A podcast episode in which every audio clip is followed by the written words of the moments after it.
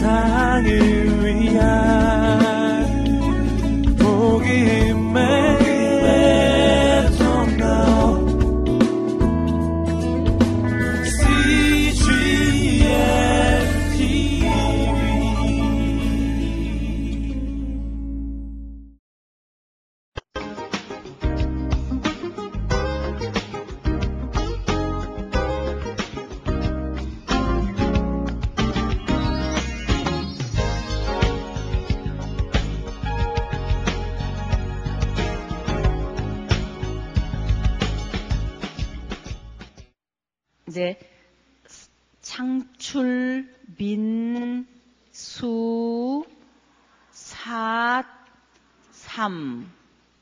왕 이렇게 가는데 지금 삿은 지나갔어요.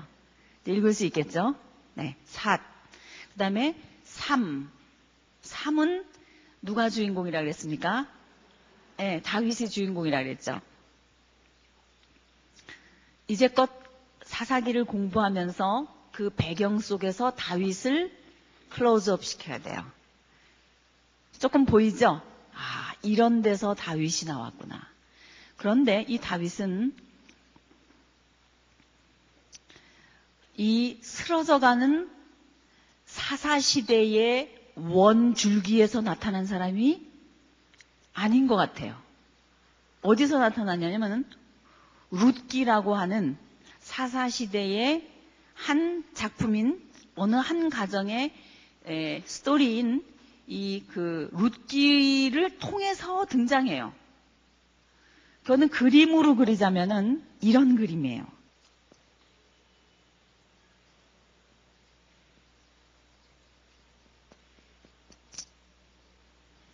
이게 큰 나무였거든요. 이거를 뱄다고요. 여기는 뭔가 나오는 게 없어요. 딱 베어져서 없어질 것 같아요. 망할 것 같아요. 죽은 것 같아요. 근데 여기서 뭐가 올라와요? 새순이 올라오는 거예요. 끝난 것 같은데 새순이 돋아 나오는데 생각지도 않은 곳에서 새순이 올라오는 거예요. 이게 누구예요?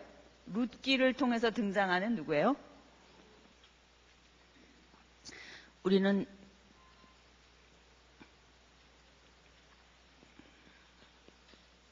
아브라함에서 다윗을 거쳐 예수님까지 연결되는 이 라인을 봐야 돼요. 이게 어디서 나오는 이야기예요? 마태복음 1장 1절에 뭐라고 되어 있어요? 아브라함과 다윗의 자손 예수 그리스도의 세계라 족보라 이렇게 되어 있거든요. 신약의 마태복음에서 우리 예수 그리스도를 등장시킬 때 역사적인 히브리적인 정통성을 인정받기 위해서 갖다 붙이면서 사용할 때 나오는 이름이에요. 아브라함과 다윗의 자손 예수 그리스도의 족보라. 그러니까 아브라함과 다윗의 자손 그렇게 하면 이거 전체가 뭘 말하냐면 창세기 12장부터 구약을 다 말하고 싶다. 이거를 두 사람의 족보 이름으로 대치시키는 거거든요. 그럴 때 나오는 다윗이에요. 그래서 다윗은 이 하나님의 나라의 진정한 왕이신 하나님 을 대신해서 대리 통치자로 등장하는 인물의 표상이에요. 전형입니다. 하나님은 왕정을 원치 않으셨다 그랬잖아요. 그런데 이제 왕을 세우시는데 세우시면서 하나님이 실패하시는 것이 아니라 하나님이 왕이심을 드러내시면서 사람을 왕으로 세우시는데 그 과정에서 다윗이라는 사람이 쓰임 받는단 말이에요. 다윗이 그 역할을 해내요. 그러므로 다윗은 하나님의 나라의 왕으로서의 상징이다 이 말이에요. 인간 왕으로서는 다윗이 상징이에요. 근데 이 왕은 이제까지의 왕, 왕, 다른 나라의, 아, 이스라엘 나라의 흐름상, 어, 거기에서 나온 것이 아니라 하나님으로부터 온 다른 라인을 쫓아서 온 마치 예수 이 다윗을 나중에 예수님으로 어, 연결시켜서 영원한 왕의 샘플로 영원한 왕의 그림자로 이제 연결시키잖아요. 예수 그리스도의 왕권을 다윗의 왕권과 연결시키거든요. 그래서 다윗의 자손 예수 이렇게 말하면 다윗의 왕권을 이어받은 이런 의미거든요. 그러니까 이 예수 그리스도의 왕 되심은 하늘의 왕이시거든요. 그러니까 이 솟아나오는 이 새로운 순이 다윗의 왕권을 하나님의 독특한 왕권을 설명하는 인간으로서는 할 수 없지만 하나님이 왕으로 등장하시는 그러니까 어떤 탁 눈에 보이는 그림으로 설명하라 그러면 요 그림이 생각나는 거예요. 요거. 또 이 룻기를 통해서 등장시키려고 하는 이 다윗. 그러므로 이 룻기의 의라고 하는 것이 한 가정의 스토리 속에서 나오는데 이스라엘 약속받은 이 가나안 땅에서 일어나는 일이 아니고 이 땅에서 실패하고 다시 요단강을 어떻게 해요? 거꾸로 건너서 동쪽으로 간단 말이에요. 이렇게 해서 서쪽으로 들어와서 가나안 땅을 차지했잖아요. 이게 여호와의 총회거든요. 하나님이 약속받 하나님이 주신 약속된 땅인데 이 사사 시대의 몰락을 나오미의 가정으로 상징 삼아 몰락한 이스라엘 나라의 회복이 오는가? 그거를 보여주게 있는 게 룻기거든요. 그래서 이렇게 넘어간다고요. 거꾸로 반대로 넘어가 넘어가요. 어느 지방으로 갔다 그랬어요? 그 모압 지방으로 갔다 그러면 이제 지도가 보이죠. 에돔 그런 걸다 했으니까 요단강을 다시 어떻게 했겠다? 건너갔겠다. 그래서 모압 지방으로 내려가서 모압 여인이었잖아요. 그렇죠? 모압 여인의 몸에서 그 혈통을 타고 누가 난 거예요? 다윗이 나잖아요. 모압 여인의. 그러니까 원줄기가 아닌 거예요. 하나님은 다른 방법으로 다른 이방 여인의 몸을 통해서 다윗을 나게 하시고 다윗의 후손으로서 누가 오셔요? 예수 그리스도께서 오게 하셔요. 창출 민수 삿까지 와서 드라마 1, 드라마 2까지 보고 나면 이 나라는 망해야 될 것 같죠? 금방. 이젠, 이젠 더 이상 소망이 없을 것 같아요. 바로 그 소망이 없는 자리에서 하나님의 나라는 어떻게 일어나는가. 그거를 보는 게 이제 룻기와 뭐라고요? 사무엘 상하다. 이렇게 생각하고 읽으면 읽어질 것 같아요? 흐름을 탈 것 같죠? 예. 자, 이제, 어, 룻기는 그 조인트라고 생각하면서 읽으시면 되고요. 이 룻기는 어디에 종속되는 목록이라 그랬어요?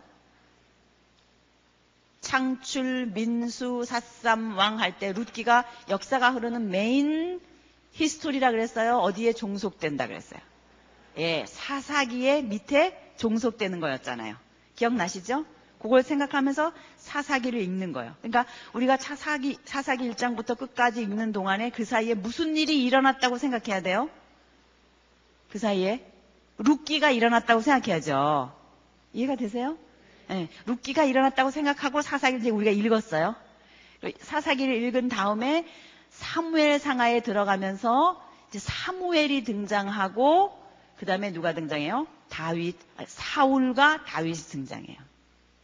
자, 이제 사무엘 상하에 들어서서 어, 비디오 테이프 1번이었던 레위 아, 미가 신상 사건, 그 다음에 2번이었던 레위 첩 사건, 그 다음에 비디오 테이프 3번은 뭐라 그랬어요?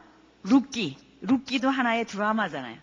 그 비디오 테이프 3번으로 생각하자는 거예요. 그다음에 비디오 테이프 4번은 뭘로 생각하느냐? 사무엘 사무엘의 스토리를 비디오 테이프 4번으로 생각하자는 거예요. 그러니까 다윗 이야기와 사울 왕 이야기와 사무엘 이야기가 다 있는 이 사무엘 상하 얘기가 좀 길어서 한 권으로 따로 있지만 그것이 사사 시대를 배경으로 해서 그 다음 왕정 시대로 이어지는 중요한 비디오 테이프 드라마처럼 생각해 보자는 거예요. 자, 이제 사무엘 상하에 들어와서 여러분은 무슨 그림을 그려야 되냐? 어떻게 읽어야 될까? 사무엘 상하가. 이제 사무엘 상하는 어, 샘플 전쟁이에요. 다시 얘기하면 이제 이스라엘 백성들은 그 사사 시대의 암울한 그 시대 배경 속에서 이런 상태로 왕도 없이 성숙한 국민도 되지도 않는 상태에서 엉망진창이 된 이런 상황을 볼 때 차라리 누구를 원한 거예요?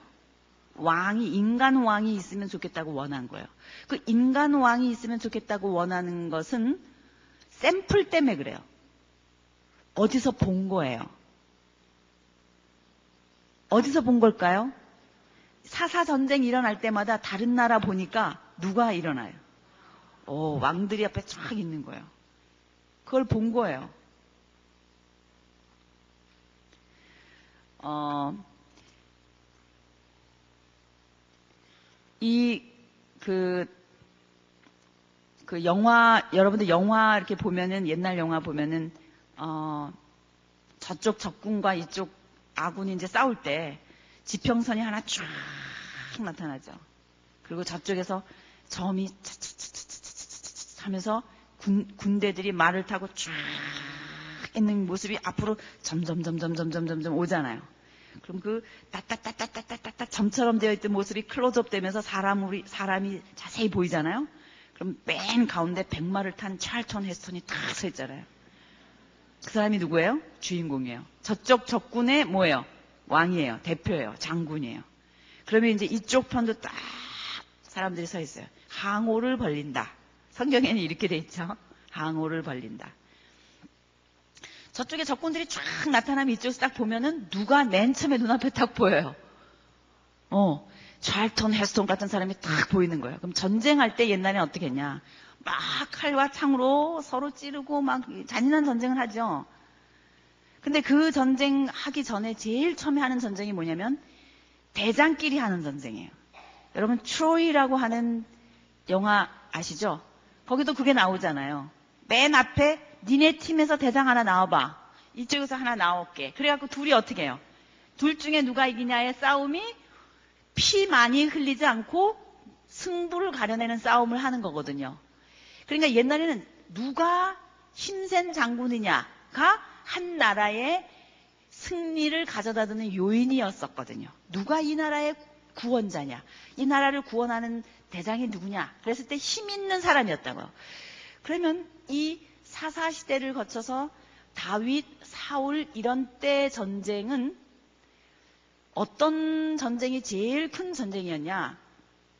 블레셋과의 싸움이 제일 큰 전쟁으로 나중에 나타나요. 그죠? 다윗 때 가면은. 그러니까 이제 이, 이 사사 시대의 전쟁 그림을 어떻게 생각하셔야 되냐면은 사사들이 한 번씩 일어날 나서 또 전쟁에서 또 구원해갖고 또 이제 또 어느 정도 평안하다가 또 범죄해가지고 하나님께 부르짖으면은 아, 또, 저, 또 하나님 앞에 범죄하면 다른 적군들이 와서 또 괴롭히면은 또 부르짖으면은 또 사사를 보내주시고 이렇게 했잖아요.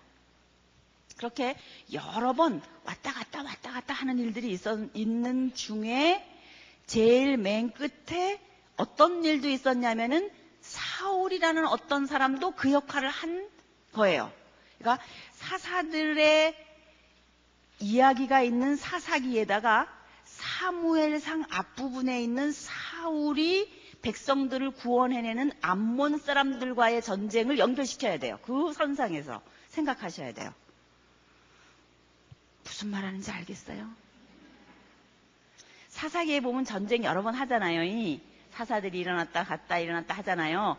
그러면 사사기는 사사기대로 따로 딱 끊어서 생각하지 말고 그 사사 배경 속에 사무엘상도 연결시키란 말이에요. 그럼 왜냐하면 스토리는 이어지니까 그 전쟁이 있고 나서 그 다음에 사무엘 시대 가면 무슨 전쟁이 있었냐면 이번에는 사울이 백성들을 이끌고 가서 싸우는 전쟁이 나온다 그 말이에요. 그런 식으로 연결해서 생각하라는 거죠. 그러니까 사사 이 사무, 사무엘 상하에 나오는 사울왕 이야기도 사사랑, 사사시대랑 끈이 붙어 있구나. 이렇게. 가는구나. 이렇게. 그러면 이 여러 번의 사사들이 나타나는 전쟁 속에서 백성들이 어떻게 유스트되어 있었냐면은 전쟁하러 갈 때마다 저쪽에 힘센 사람 하나씩 딱딱 보인단 말이에요. 그럼 그 정도의 사람이 있어야 되는 게 우리 편에도. 그게 누군 거예요?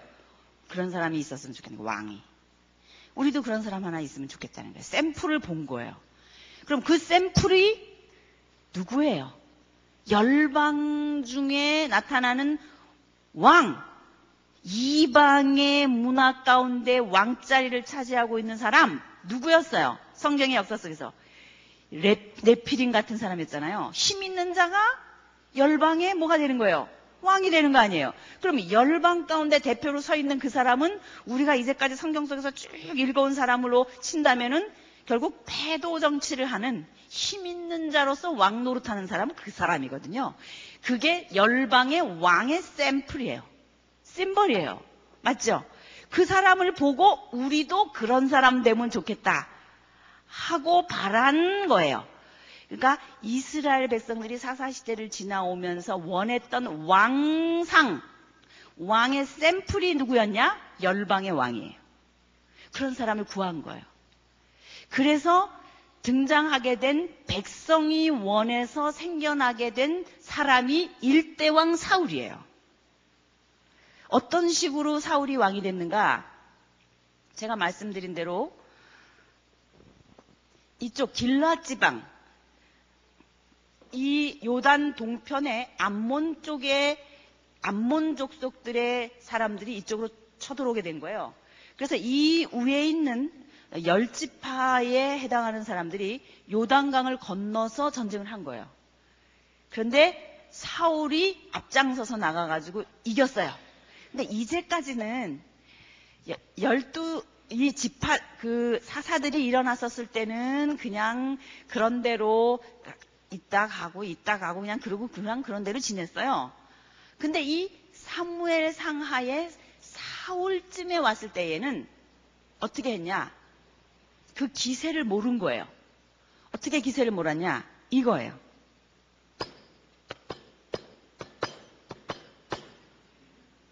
무슨 박자예요? 이거 몰라요? 여러분 하려면 잘하죠? 뭐예요? 대한민국 짠짠짠짠짠 이거잖아요. 이게 뭐예요? 이게 우리 대한민국 전체를 와 하고 몰아가게 한 힘이에요. 맞죠? 그 한 번의 사건이 그 축구라고 하는 것이 사람들의 마음을 짠, 짜잔, 짠, 짜잔, 짜잔, 짠 이걸로 몰아서 하나가 되게 했어요. 그렇게 한 거예요, 사울. 전쟁하고 이기니까 그냥 몰아붙이자, 따다따다따, 짜자짜자짜 해가지고 이김에 사울 왕 하자 해갖고 사울이 왕이 된 거예요. 이때 여러분이 기억하셔야 될 것은 뭐냐면 남방 유다 쪽 지파는 포함되지 않았다는 거예요. 이게 굉장히 중요한 포인트예요. 위에 있는 열지파의 사람들만 그 전쟁에 관련됐었었고 그때 그 사람들만 사울을 왕으로 인정하게 된 거예요. 그러니까 사울이 왕이 됐지만 사실은 통일 천하를 이룬 건 아니에요. 남방 유다 쪽에는 인정받지 못하고 있었던 상태인 거예요. 북쪽에서만 인정을 받은 거예요. 이 말은 나중에 사울 왕 다음에 이대왕 다윗이 왕이 될 때에 어떤 딜레마를 가지며 어떤 다윗의 스토리가 펼쳐질 걸지를 보여주는 중요한 스타팅 포인트예요. 나중에 다윗이 이제 사울이 왕이 됐잖아요. 사울이 이제 그렇게 해서 왕이 됐어요. 근데 다윗이 전쟁에 나가서 블레셋과 싸우면서 이방 의 왕의 상징이 되는 네피림과 같은 사람 아낙자손 골리앗과 싸워서 이깁니다. 이 싸움을 생각해 보세요. 다윗의 싸움은 여호수아와 갈렙의 싸움이에요. 저들은 우리의 뭐다? 밥이다. 누구 보고 그랬어요? 안악자손 보고 그랬어요. 정탐꾼 사건 때. 지금 똑같은 그림이에요.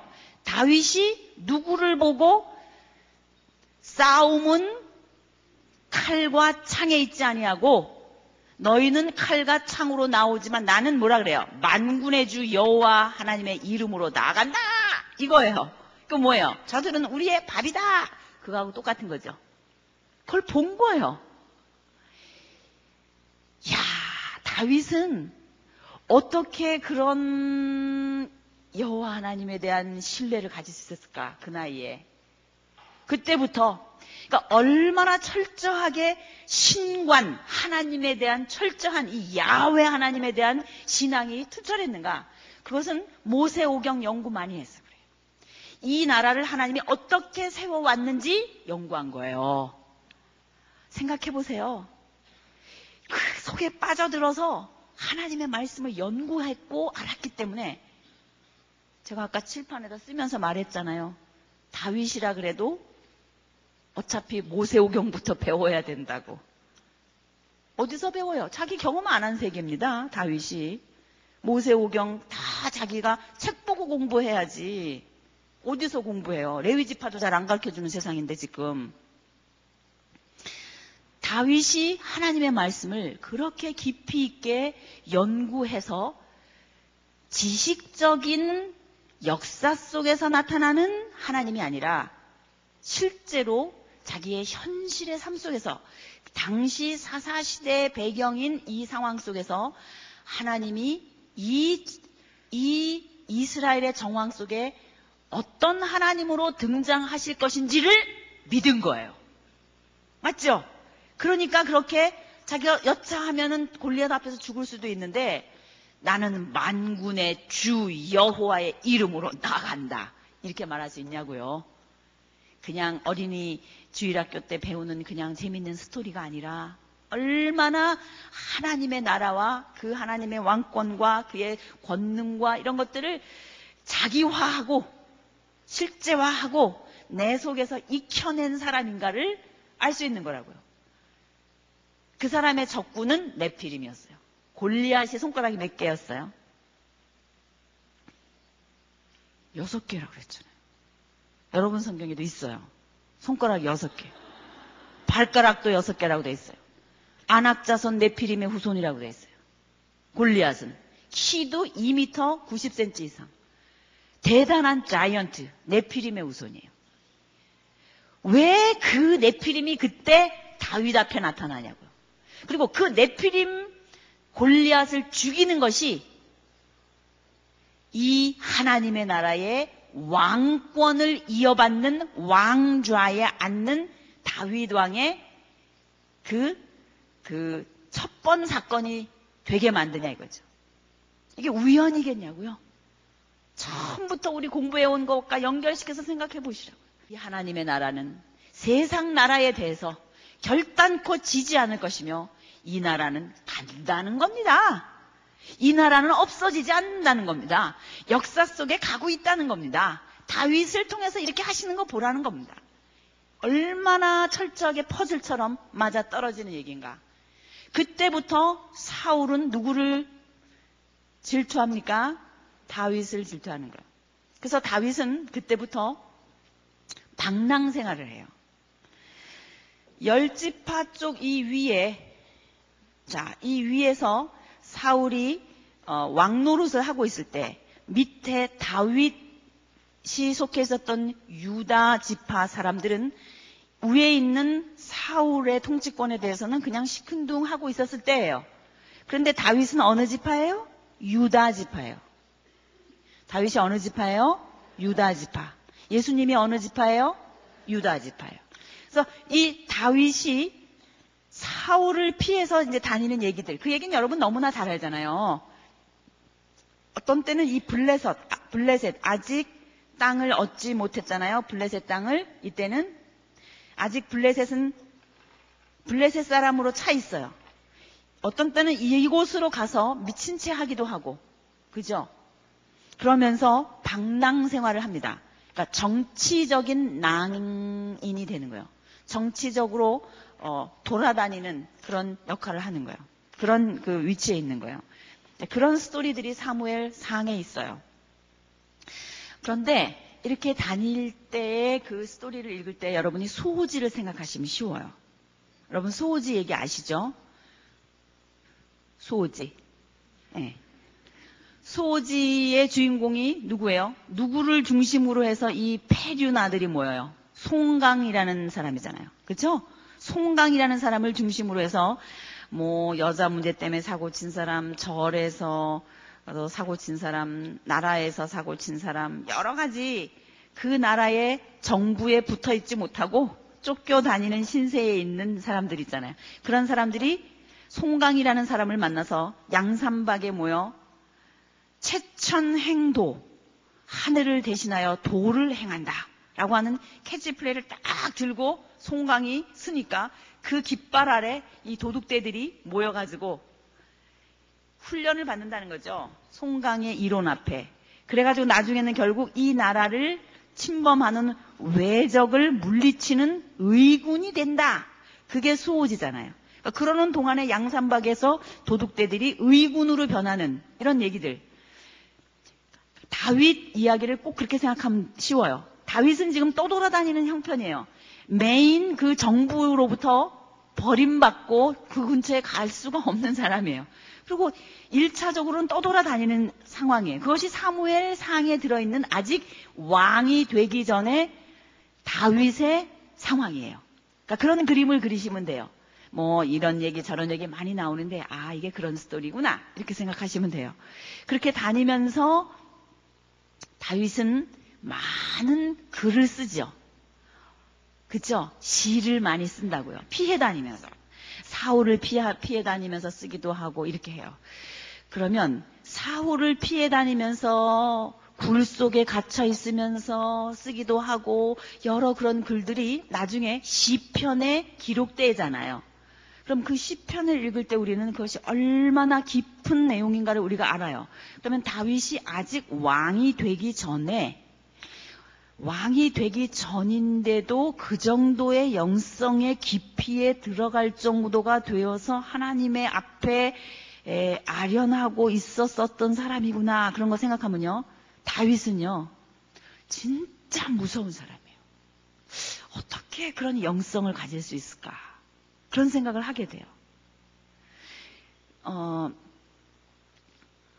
근데 이 다윗의 영성이 그냥 그런 무드가 있었다면 모르는데 우리가 그거 다윗이 나타난 밭이 그 배경이 사사시대 배경이었잖아요. 아까 우리 봤잖아요. 그 레위 얘기 이런 거 볼 때 어느 정도의 영성을 가진 사회 사회 그 무드가 있었던 때인가를 알 수 있는데 그런 때에 다윗은 정확한 하나님의 말씀에 대한 이해와 해석과 적용을 했을 뿐만 아니라 그 하나님의 능력을 끌어잡아 다녀서 하나님과 더불어 하나님의 사람으로 서 있었을 뿐만 아니라 이 이스라엘이라고 하는 나라는 다른 나라와는 달리 사람이 왕인 나라가 아니라 하나님 여호와 그분이 왕인 나라인데 이 나라가 이렇게 됐구나. 그런 거를 아는 사람이에요. 그래서 이 나라는 하나님만 왕이신 나라다. 하나님의 나라다. 천국, 하나님의 나라를 본 사람이에요. 어떻게 그거를 깨달을 수 있었을까? 그렇게 깊은 내용을 알 수가 있었을까? 저는 그런 것들을 생각하면서, 어, 저는 모세도 마찬가지였다고 생각해요. 모세 같은 경우도 자기가 경험했던 출애굽기 상황. 거기는 자기가 하나님과 대면해서 이렇게 가면서 이렇게 했지만은 창세기 1장에서부터 50장까지 나타나는 기사는 특히 1장에서 11장, 그리고 12장부터 이렇게 50장 나눠지잖아요? 그럼 12장에서 50장은 아브라함의 역사이기 때문에 자기 히브리 민족과 민족과 핏줄이 연결된 역사이기 때문에 연관성이 있다고 보지만 1장에서 11장까지는 세계사거든요. 근데 그 말씀을 누가 받은 거예요? 모세가 받았잖아요.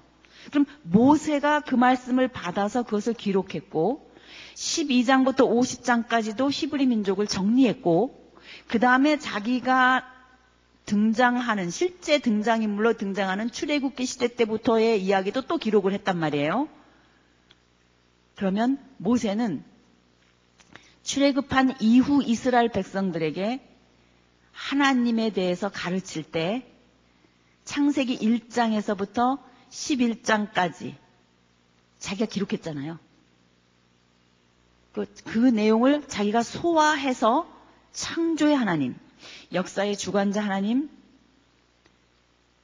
이 세상이 어떻게 흘러오고 있었었는지, 노아 홍수는 왜 일어났었었는지, 이런 거에 대해서 모세가 이해하고 이스라엘 백성들에게 가르쳤겠어요? 안 가르쳤겠어요? 가르쳤다고요. 저는 분명히 그렇게 생각해요. 왜? 모세가 말씀을 받았고 자기 속에서 해석했고 그것을 삶 속에서 백성들에게 가르친, 가르치는 역할을 한 사람이잖아요. 우선 법 해석이 가능해야 돼요. 자기 속에서 먼저. 자기가 그게 무슨 말씀인지 이해되어야 가르칠 거 아니에요. 자기가 이해되어야 기록으로 문서로 남길 때 그것들을 쓸 거 아니에요? 그럼 1장에서 11장 우리가 설명한 내용들 있잖아요. 그 세계사 역사, 일반 역사의 얘기, 우주 만물의 창조주이시며 그분이 역사의 주관자이시며 하나님은 당신의 나라를 이런 세계의 역사 흐름 속에서 이끌어 오시는데 히브리 민족을 쓰신다. 그리고 그게 우리다. 지금. 그러므로 이 민족은 온 세계 열망 가운데 하나님을 선포하려고 하는 독특한 민족이다. 이런 분명한 사명이 있었기 때문에 목숨 걸고 모압 평지까지 온 거라고요. 모세도. 여러분이 진리를 깨닫는다든가 도를 깨닫는다. 적어도 도가 뭐냐? 인간이 살아가면서 죽기까지 깨달아야 할 알맹이가 뭐냐? 그거를 연구할 때 어디서 끊을 끊을 거예요? 일제 시대에서 끊을 거예요? 조선 시대에서 끊을 거예요? 어디서 끊을 거예요? 창조까지 올라가야 되는 거 아니에요. 여러분의 존재의 뿌리를 찾으려면 창조까지 가야 비로소 우리는 시원해 한다고요. 내가 누군지 뿌리를 알아야 되니까 그래서 우리 하나님은 창조의 하나님이 이어서 이어야만 말이 되고 거기서부터 흘러내려오게 돼 있는 거라고요. 영적인 논리가. 그러니까 다윈 역시 이 민족의 정체성, 히브리 민족, 이스라엘이라고 하는 나라는 어떤 나라인지를 안 거예요. 창조의 하나님을 선포하기 위해서 이 민족을 특별히 들어서 쓰셨다고 하는 것을 다윗도 안 거예요. 그래서 이 민족은 사람이 왕인 나라가 아니라는 것도 안 거예요. 하나님 앞에 깊이 들어가는 그 영성이 그로 하여금 그에게 주신 탤런트인 이 시를 쓰고 노래를 부르는 것으로 나타나서 음악을 하며 시를 쓰며 하나님을 엔조이 한 거예요. 어, 여러분 가운데서도 그림을 하는 사람이 있다면은 또 작품 글을 쓰는 사람이 있다면은 하나님 나의 최고 가치인 그 하나님을 표현하고 싶어져요. 그렇지 않아요? 만약에 여러분이 노래를 잘하는 사람이다. 그러면 자기가 갖고 있는 노래 목소리를 통해서 하나님을 최고로 연주하고 싶은 마음이 있을 거 아니에요. 근데 다윗도 자기의 최고 가치인 하나님을 자기에게 있는 그 탤런트를 통해서 발휘해내는데 그게 뭐예요? 시편으로, 시로 드러난 거예요. 근데 그것이 얼마나 기가 막힌지. 예를 들면요. 시편 119편 같은 건요. 라, 끝에 라, 임에 맞춰서 그 히브리 원어로 보면은 얼마나 그 문법적으로나 그 어, 휘적으로 정확하게 그 시, 그 하나하나 장마다 그 변형해 가면서 나온 게 기가 막힌 그, 그, 그 시를 쓰는 그 방법으로 써 있는지 몰라요. 그러니까, 우리, 우리로, 우리 그, 어, 현재 우리가 하는 말로 치면은 이제 미국 아이들, 미국에서는 이제 시를 쓸 때 예를 들면 라임을 맞춘다 그러면 끝에 가서 뭐, 뭐, 뭐, 뭐, 뭐, 뭐, 뭐, 맨 끝에 단어가 happy. 그러면 H-A-P-P-Y. 그럼 Y로 끝나잖아요. 그러면 뭐, 뭐, 뭐, 뭐, happy. 그 다음 줄은 뭐 뭐 뭐 뭐 대이 그럼 Y로 또 끝나죠. 대이 그런 식으로 끝에 Y자로 착착착착 맞춘다든가 이런 그 라임을 맞추는 게 있거든요. 그러니까 그런 것까지 알아요 다윗은 문법적으로도 정확하게 그런 것들을 알면서 그 기술을 총동원해서 자기 속에 있는 하나님을 시로 표현하는데 자기의 생활과 연결시켜서 자기의 삶을 통해서 투영해 나오는 하나님을 표시해 놓은 것들이 뭐예요? 시편의 내용들이에요. 그 시편 하나 읽을 때요. 여러분들이 교동문 그런 거 할 때 있는 시편 이렇게만 생각하고 그냥 하늘에서 떨어진 말이나 보다 이렇게 하지 말고 이런 사사시대 배경 속에서 다윗이라는 사람이 얼마나 말씀을 많이 연구했고 하나님과 깊은 기도의 자리에 들어갔으면 그 속에서 나오는 영성으로 이렇게 쓸 수 있었을까 그런 생각을 하면서 읽어보세요. 그게 다윗의 위대함이에요. 피해 다니면서도 굴 속에서 그런 상황에서 썼잖아요. 자, 지금 이 시간에 성경 읽기표를 한번 열어보세요. 맨 뒤에 열왕기 아니 사무엘 상 사무엘 상과 시편을 섞 어 놨죠? 15일째에 보면은 시편 1편에서 2편, 또 4편에서 17, 59편. 또 뒤에 밑에 보면은 사무엘상 21장과 시편 56편을 같이 읽으라고 해놨죠? 22장과 시편 52, 57편, 사무엘상 23장과 시편 54편 이렇게 다 붙여놨거든요. 그러니까 사무엘상의 다윗의 실제적인 정황 속에서 시편 옆에 써 있는 것들을 같이 읽는 거예요. 그러면은 그 시대적인 배경과 그 배경 속에 어떤 감성으로 이 시를 썼는지를 연결해서 읽을 수 있거든요. 그렇게 해놓은 거예요. 창출민수 사삼 왕대라느 이렇게 하면 갔을 때 대 있죠 대. 그러니까 창출민수 사삼 왕 그다음에 대 하는 그 대는 어느 이야기가 기록되어 있는 거라 그랬어요? 다윗 이야기, 창세기부터 시작해갖고 쭉 족보 형태로 나오면서 다윗 시대, 이, 다윗 시대 이야기와 다윗이 왕이 되고 나서 남방 유다 중심의 역사가 기록되어 있다 그랬잖아요. 그래서 역대, 자, 몇 페이지냐면, 며칠째냐면은 34일째를 가서 보세요. 또, 가셔 보시면 대상, 역대상이 있어요. 이 역대상이나 역대하나 다윗 이야기와 남방 유다 얘기가 있기 때문에 역대상에 관계되는 다윗의 시, 그러니까 특히 다윗이 성전 문화를 수립하고 성전의 예배 문화를 회복할 때 생각해 보세요. 사사 시대가 엉망이었었죠.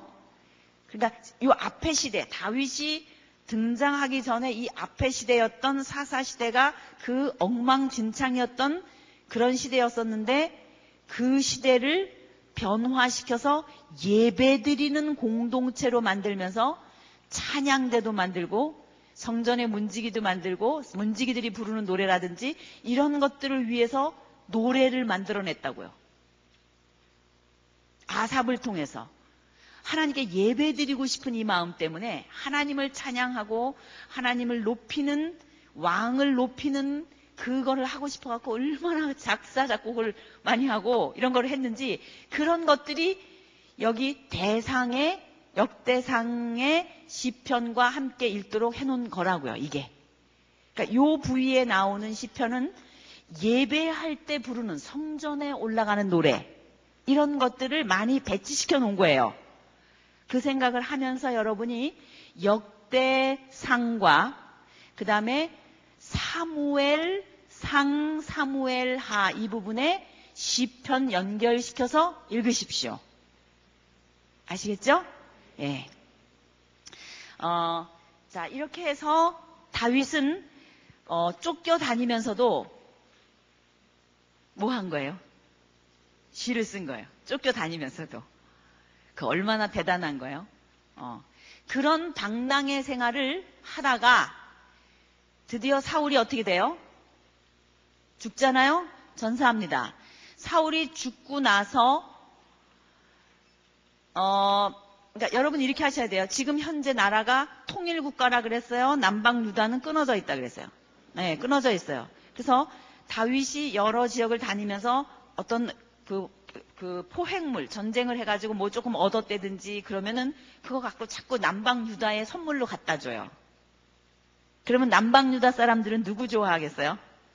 어, 다윗 좋아하겠죠? 보면은 그런 얘기들이 있어요. 나중에 보세요. 그래서 거기서 남방 유다 사람들의 인심을 먼저 얻습니다.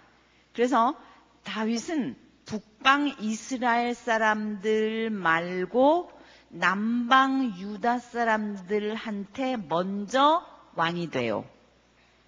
헤브론에서. 그래서 약 7년 반 동안 먼저 남방 유다의 왕으로 있어요. 그리고 나서 사울 왕이 죽은 이후 그 북방에 있었던 장로들이 우리 왕도 해 주시오 하고 청하러, 청하러 오잖아요.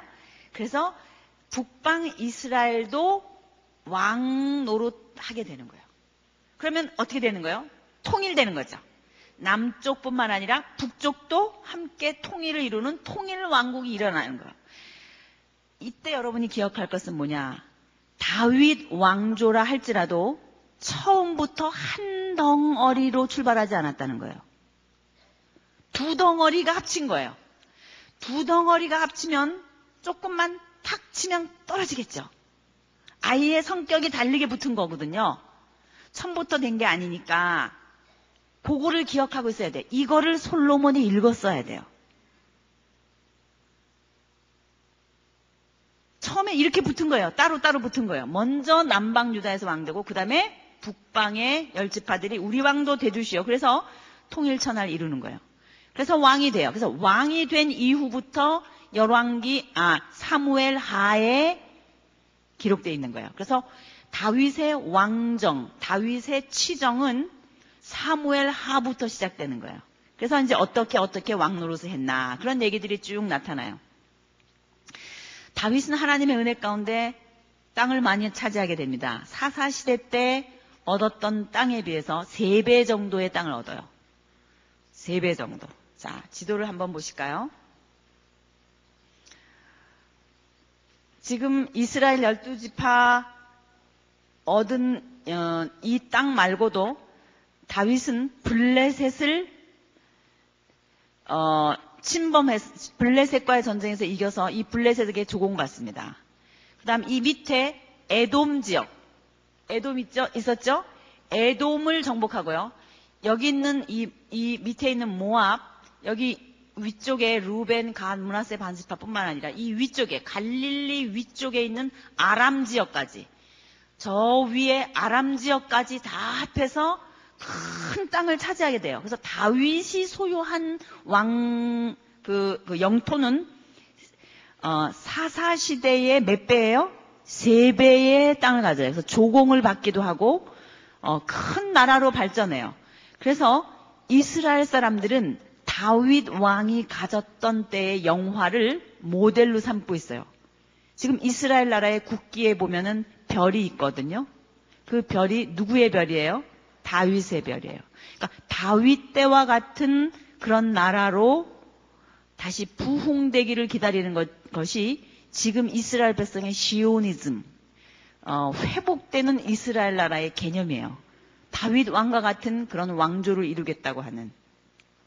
그러니까 이 다윗 왕은 하나님의 대리 통치자로서의 분명한 정체성을 가지고 있었을 뿐만 아니라 영토를 이렇게 많이 차지하는 하나님의 나라는 땅을 소유하는 이 어, 그, 어, 모델로도 등장하는 아주 샘플로 다윗이 나타납니다.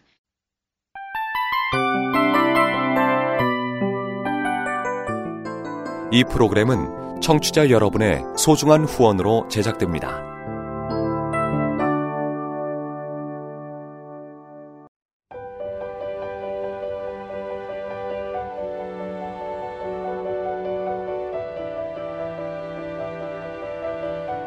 세상에는 수많은 교회들이 있지만 더 깊이 있는 말씀 강해를 찾기 위해 크기로만 교회를 선정하지 않습니다.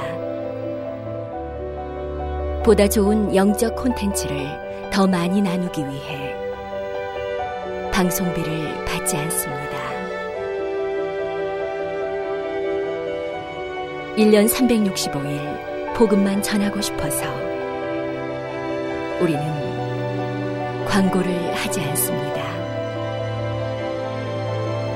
온누리의 복음을 땅끝까지